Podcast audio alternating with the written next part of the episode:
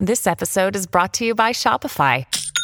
Forget the frustration of picking commerce platforms when you switch your business to Shopify, the global commerce platform that supercharges your selling wherever you sell. With Shopify, you'll harness the same intuitive features, trusted apps, and powerful analytics used by the world's leading brands. Sign up today for your $1 per month trial period at shopify.com slash tech, all lowercase. That's shopify.com slash tech. At Evernorth Health Services, we believe costs shouldn't get in the way of life-changing care, and we're doing everything in our power to make it possible. Behavioral health solutions that also keep your projections at their best? It's possible. Pharmacy benefits that benefit your bottom line? It's possible. Complex specialty care that cares about your ROI? It's possible. Because we're already doing it. All while saving businesses billions. That's Wonder made possible. Learn more at evernorth.com/wonder.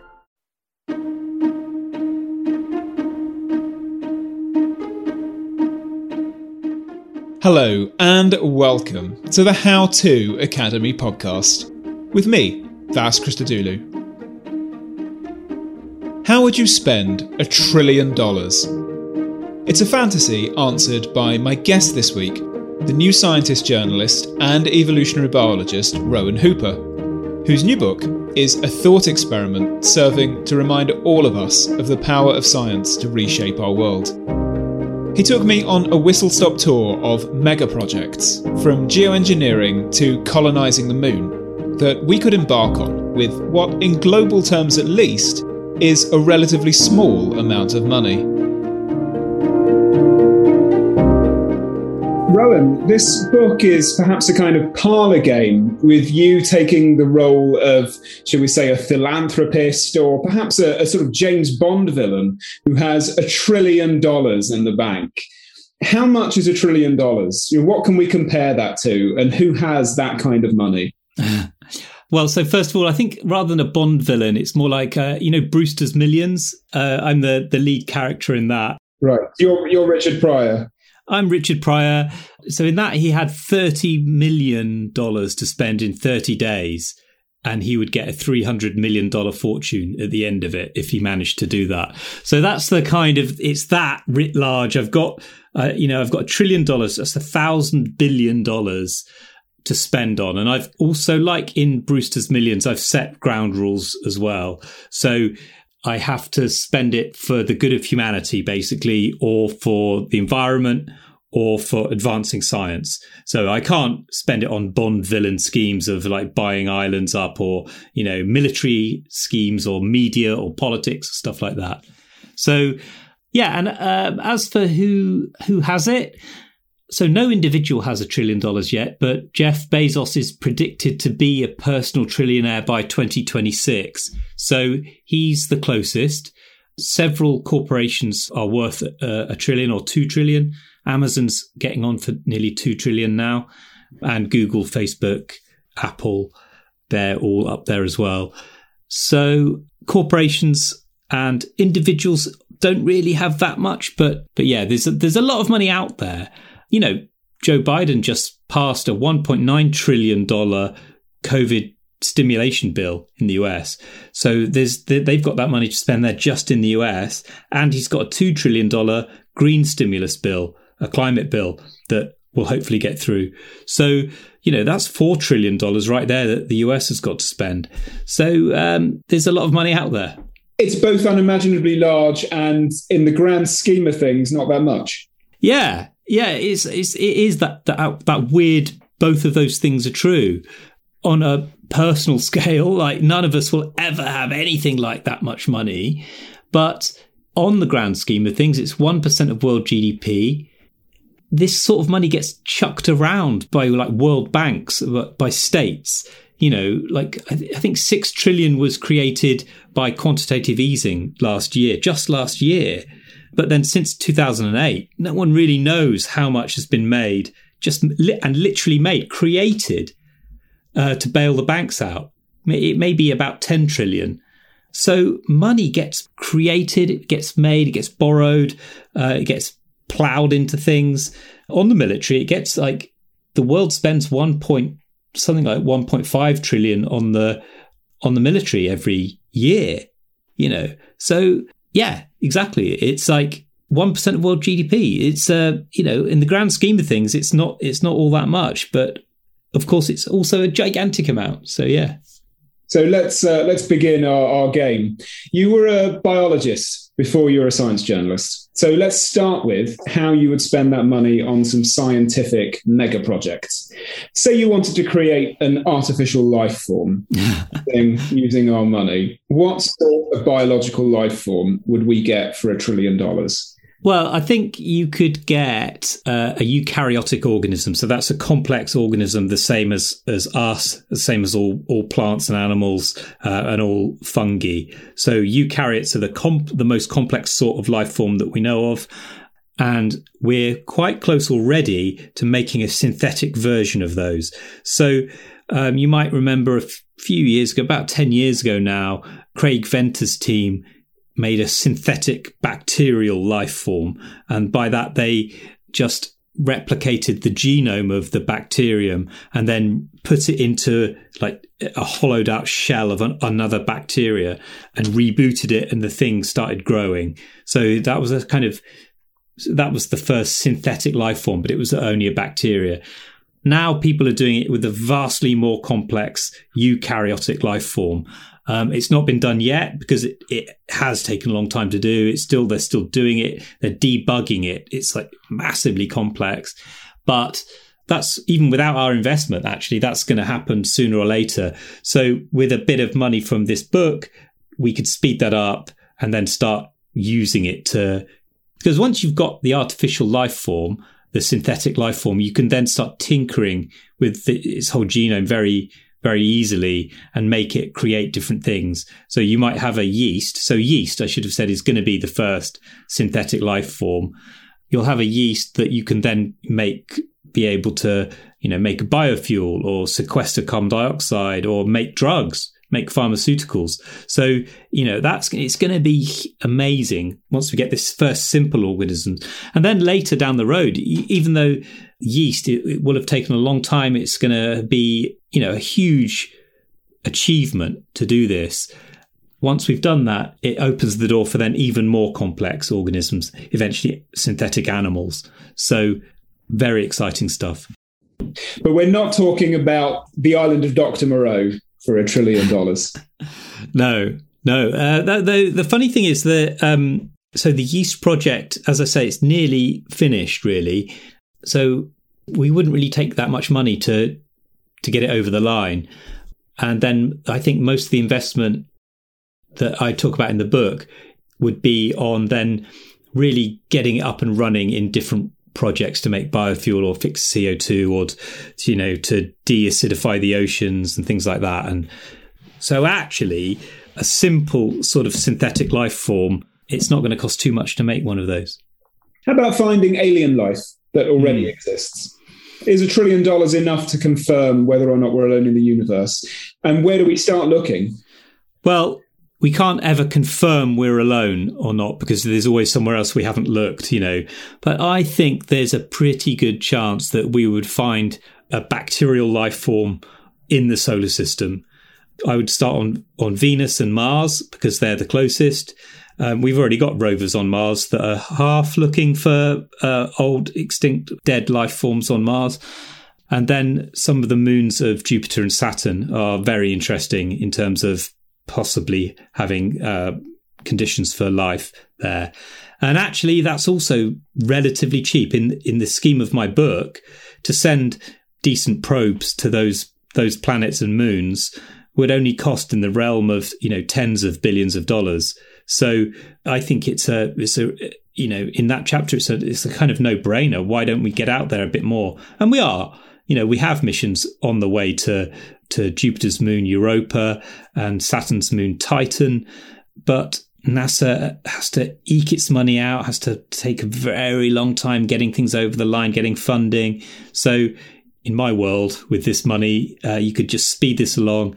And, you know, you don't know. We can't say that there'll be we'll find a, a, life form there and it's and if we do it it certainly is only going to be a sim- very simple thing but i think the the excitement and the scientific excitement and, and knowledge we would get from finding a different life form is extraordinary. You know, it's hard to think of a, another breakthrough that would be as impactful as that. It's the best bang for your inspirational buck. Yeah, actually, that's a good way of putting it. I think definitely there's lots of things that uh, lots of sort of different experiments I talk about doing in the book. But if you spent you know a few tens of billions of dollars sending really interesting probes out to these places, and if one of them found a, a life form, then wow, yeah, when it comes to space, looking for life is one thing and settling is quite another. It's a goal that real world billionaires like Musk and Bezos already have in their sights. So, why would we want to build a colony in space and where should we build it? So, why you want to do it depends on on who you ask. You know, so Elon Musk wants to build it on Mars and he wants to make a he wants to, he thinks that we need an insurance policy because if we cock up life on this planet we need somewhere else for the human race to survive. Jeff Bezos wants to do it possibly on the moon and his reasoning is that he wants eventually to get or his stated reasoning is is to get heavy industry off of earth and onto the moon so that we can take some of the industrial pressure off of Earth and just do it on the moon where it doesn't matter because it's a dead bit of rock. So I think both of those reasons are a little bit far fetched. Certainly Elon Musk's one, I don't I just don't think we need that's a reason to go to to settle on another planet. And Bezos, I, I, do I do like the idea of that, but it's going to be a long, long time before we're able to take heavy industry off the earth. So I think you need another reason to go, and that's to do science.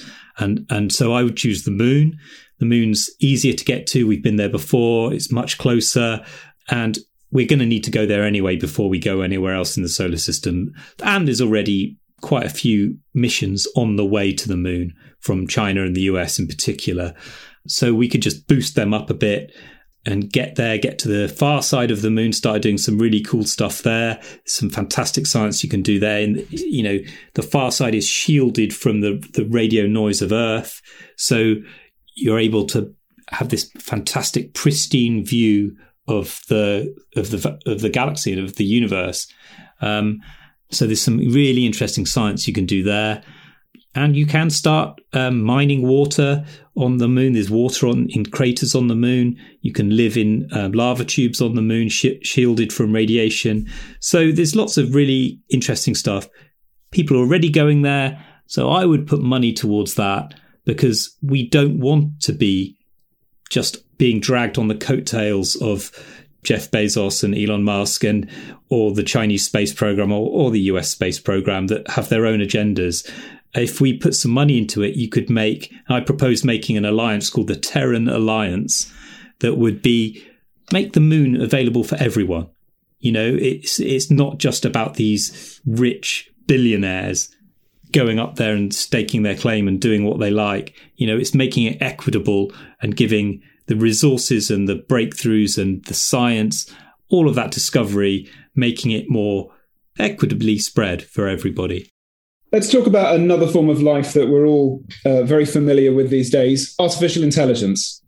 So, unimaginably huge sums are already going into machine learning and deep learning. Can you summarize for us the current state of the art and explain how you might use that money to make a real difference in the uh, AI race? Yeah. So, it's an absolute, it is a race. It's a race to get um, well, there's kind of different two different aspects of the race really. One is to get quantum supremacy, which would be like a, a decent working quantum computer, which is this sort of fabled, completely different way of calculating using quantum mechanics, which is would make computers wildly unimaginably faster than current computers. So if anyone gets a, a, proper one of those working, they you instantly get like an incredible advantage. The other kind of computer race is to get an AI, an artificial intelligence that has human level intelligence, so that is able to have an intelligence that's adaptable and that can be moved from one subject to another. So at the moment we have we have AIs that are far better at us than than playing chess or playing video games or something like you know different but they're siloed into one thing they they become better than any other entity in the world at at that thing, like playing chess, for example, or Go. But you can't take the Go AI and make it, you know, be a world class painter or writer or, you know, or even drive a car right? So something that has human level intelligence that's able to transfer its skills across all different subjects and areas, that's the other race that's going on. And yeah, people are investing he- very heavily in all of these things. And for the same reason as investing in the moon, I want to invest in this so that one company doesn't get there and dominate the rest of the world and then lord it over the rest of us with their power. So you're a very ethical trillionaire in this scenario, aren't you? yeah, well, you know, I, I, that's why I, I set myself those rules at the beginning to stop myself, you know, to to rein in any tendencies that you might have to become a, a Bond villain, like you say, you know. Do you think obtaining or surpassing a human level of reasoning is desirable? You know, should some of the money go into engaging with the ethical ramifications around all of this and making sure these AIs uh, are restrained to act in in the human interest?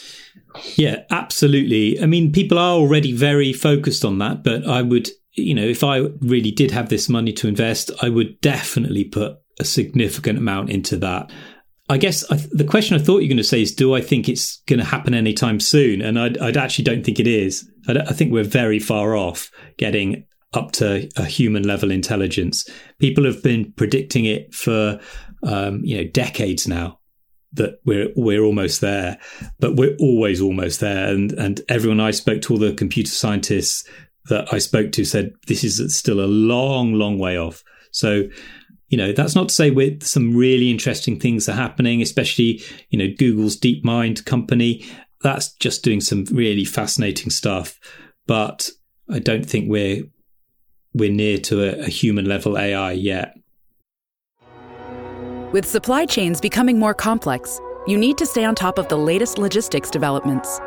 So if you work with logistics, you need the Beyond the Box podcast from Maersk. It's the easy way to keep up to date with everything from digital disruption in logistics to the need for supply chain resilience in today's market. Find out more and keep ahead of the game with the Beyond the Box podcast on logistics insights at maersk.com/insights.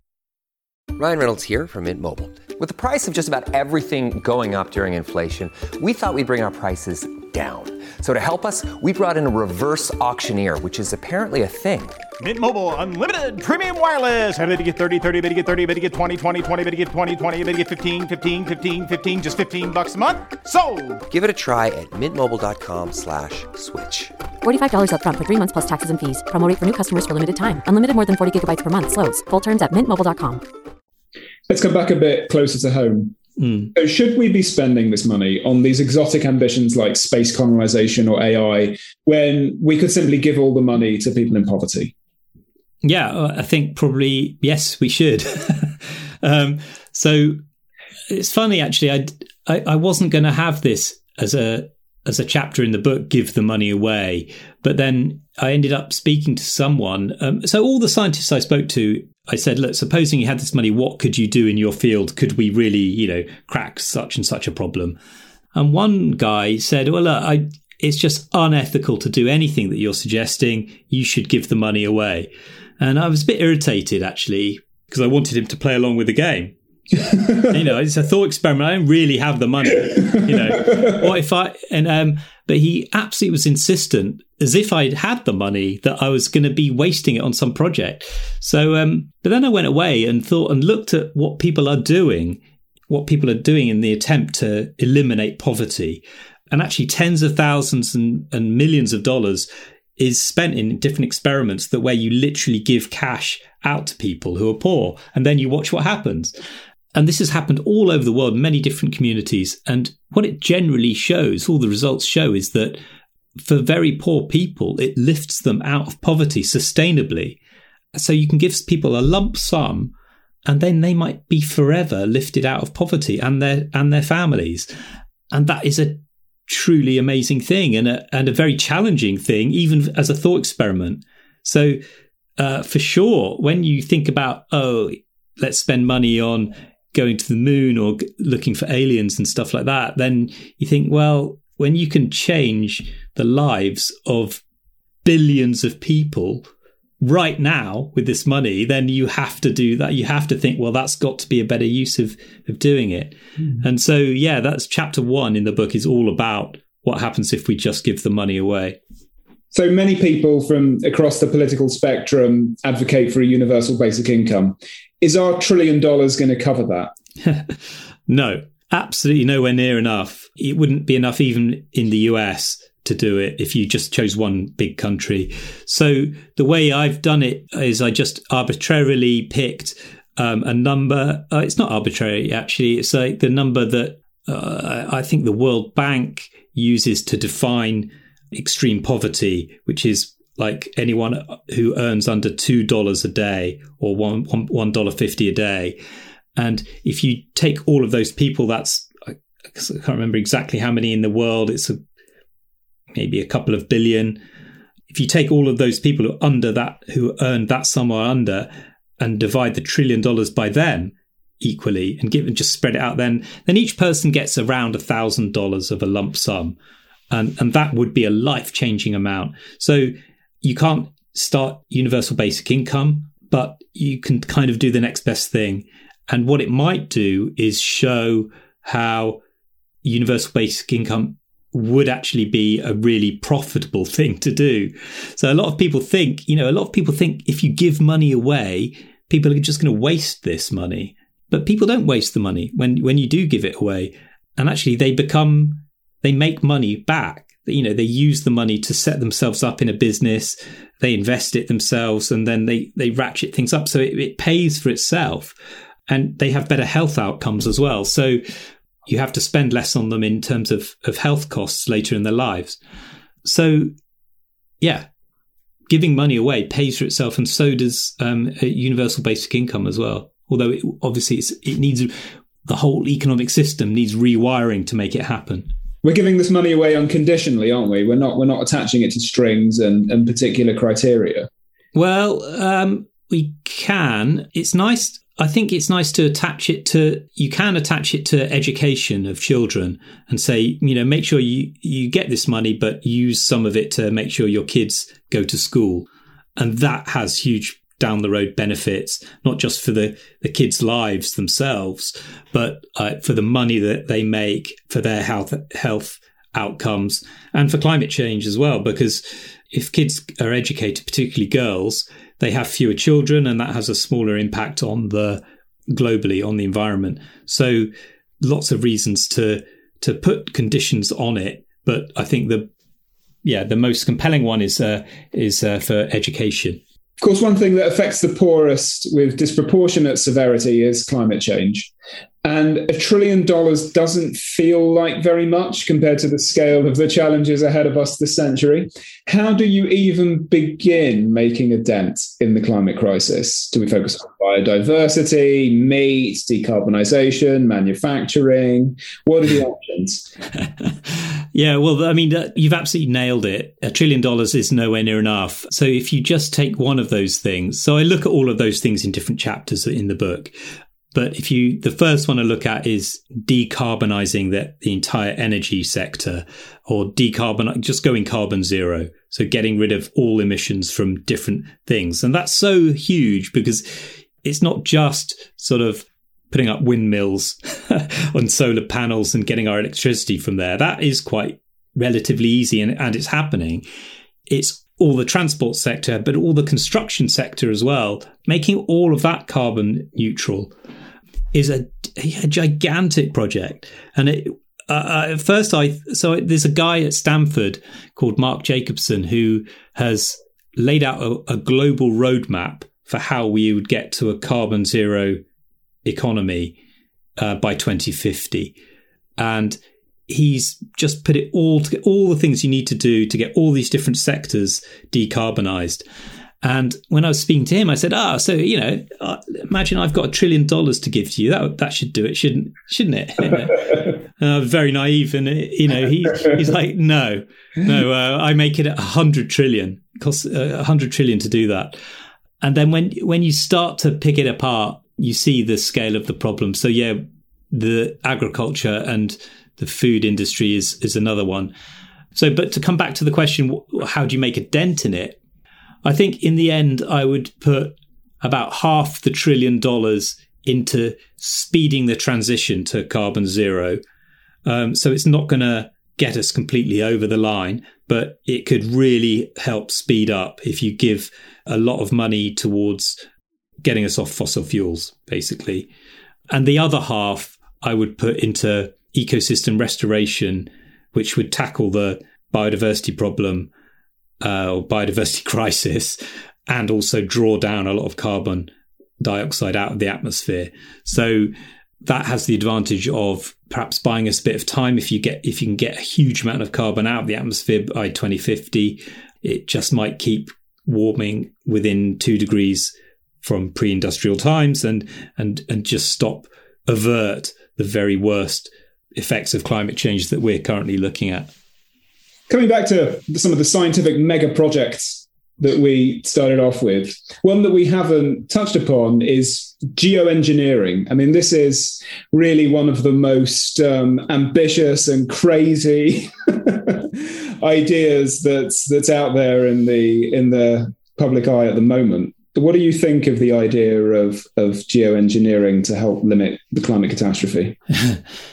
I, I I look at that in in chapter seven of the book, and yeah, it's a very dangerous path to go down for several reasons.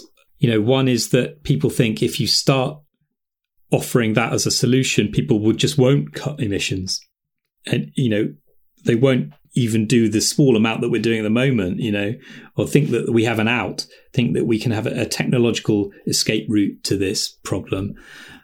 The other is that the effect of the cure can be worse than the problem, or not. worse. it might be as bad as the problem because we don't really know what would happen if you start dumping millions of tons of sulfate into the atmosphere to try and screen out the sun. You know, like um, the, the Matrix cartoon where it ended very badly. yeah, exactly. Yeah. So yeah, it's it's it's um, frightening for those reasons, but I I really think that we have to get on this and do some research. So people won't even do the research for it on a very small scale to check how dangerous it's going to be and what are going to be the side effects of it and, and how effective it's going to be. So we just don't know. And we really do need to know because if things get, do get really bad, you could see a situation in, you know, I don't know, in a decade or so where suddenly there's people wake up that we've got a gigantic crisis on our hands and we need to immediately do something about it. And the only thing will then will be geoengineering and like solar radiation management. And we don't want to rush into this. So we've got to get the research done. So, uh, so definitely I'd spend money on the research. You don't spend money on the, on doing it yet, um, because we don't know. But then I, you can look at geoengineering in, in two ways. There's the kind of traditional way, which is like I, we've been talking about, flying up in the air and putting a, a solar screen in the atmosphere to screen out uh, solar radiation. But then there's there's a kind of more biological way of, of of kind of engineering the planet, which is just to draw down more carbon in different ways.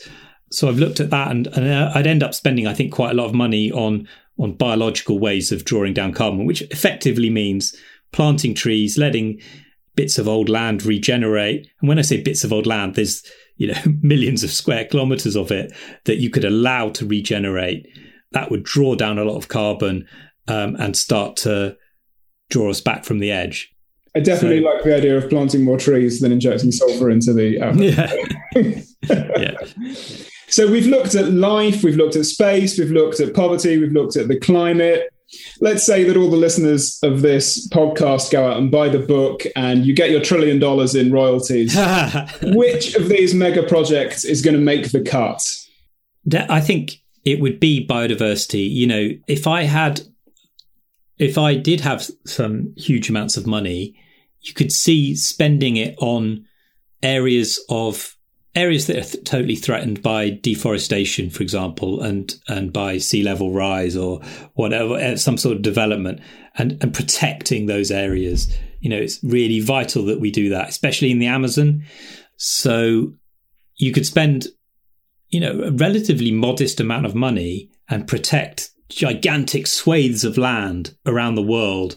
And it wouldn't just be a sanctuary for those species living there. You need to expand some of the ecosystems that have been degraded and allow them just to grow back out again. So if you do that, you this is why I like this project because it doesn't just address the biodiversity problem. It also works to draw carbon out of the atmosphere, so you get two bangs for your buck. So yeah, I mean, I I think I remember um, a couple of years ago, the environment minister of Brazil suggested that rich countries should pay Brazil not to cut down the Amazon, and um, you know, people were outraged at that. And but but actually, I think we should, you know, and, and you could, and it and it wouldn't cost that much to do it. And the Amazon is a is a globally important resource that if it disappears, everyone is screwed completely. So we just cannot let it go.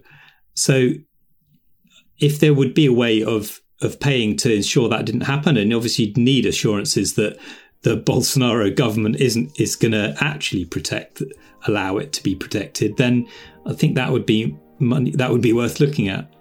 Rowan, it's been an absolute pleasure spending this money with you. if only we really had it. Thank you so much. Oh, thanks for having me. It's great to be here. This week's podcast starred Rowan Hooper and was produced and presented by me, Vas Christodoulou. The editor was John Doughty. Rowan's new book, How to Spend a Trillion Dollars, is out now. As ever, if you enjoyed the show, please do rate, review, and subscribe wherever you get your podcasts. Stay safe, and thanks for listening.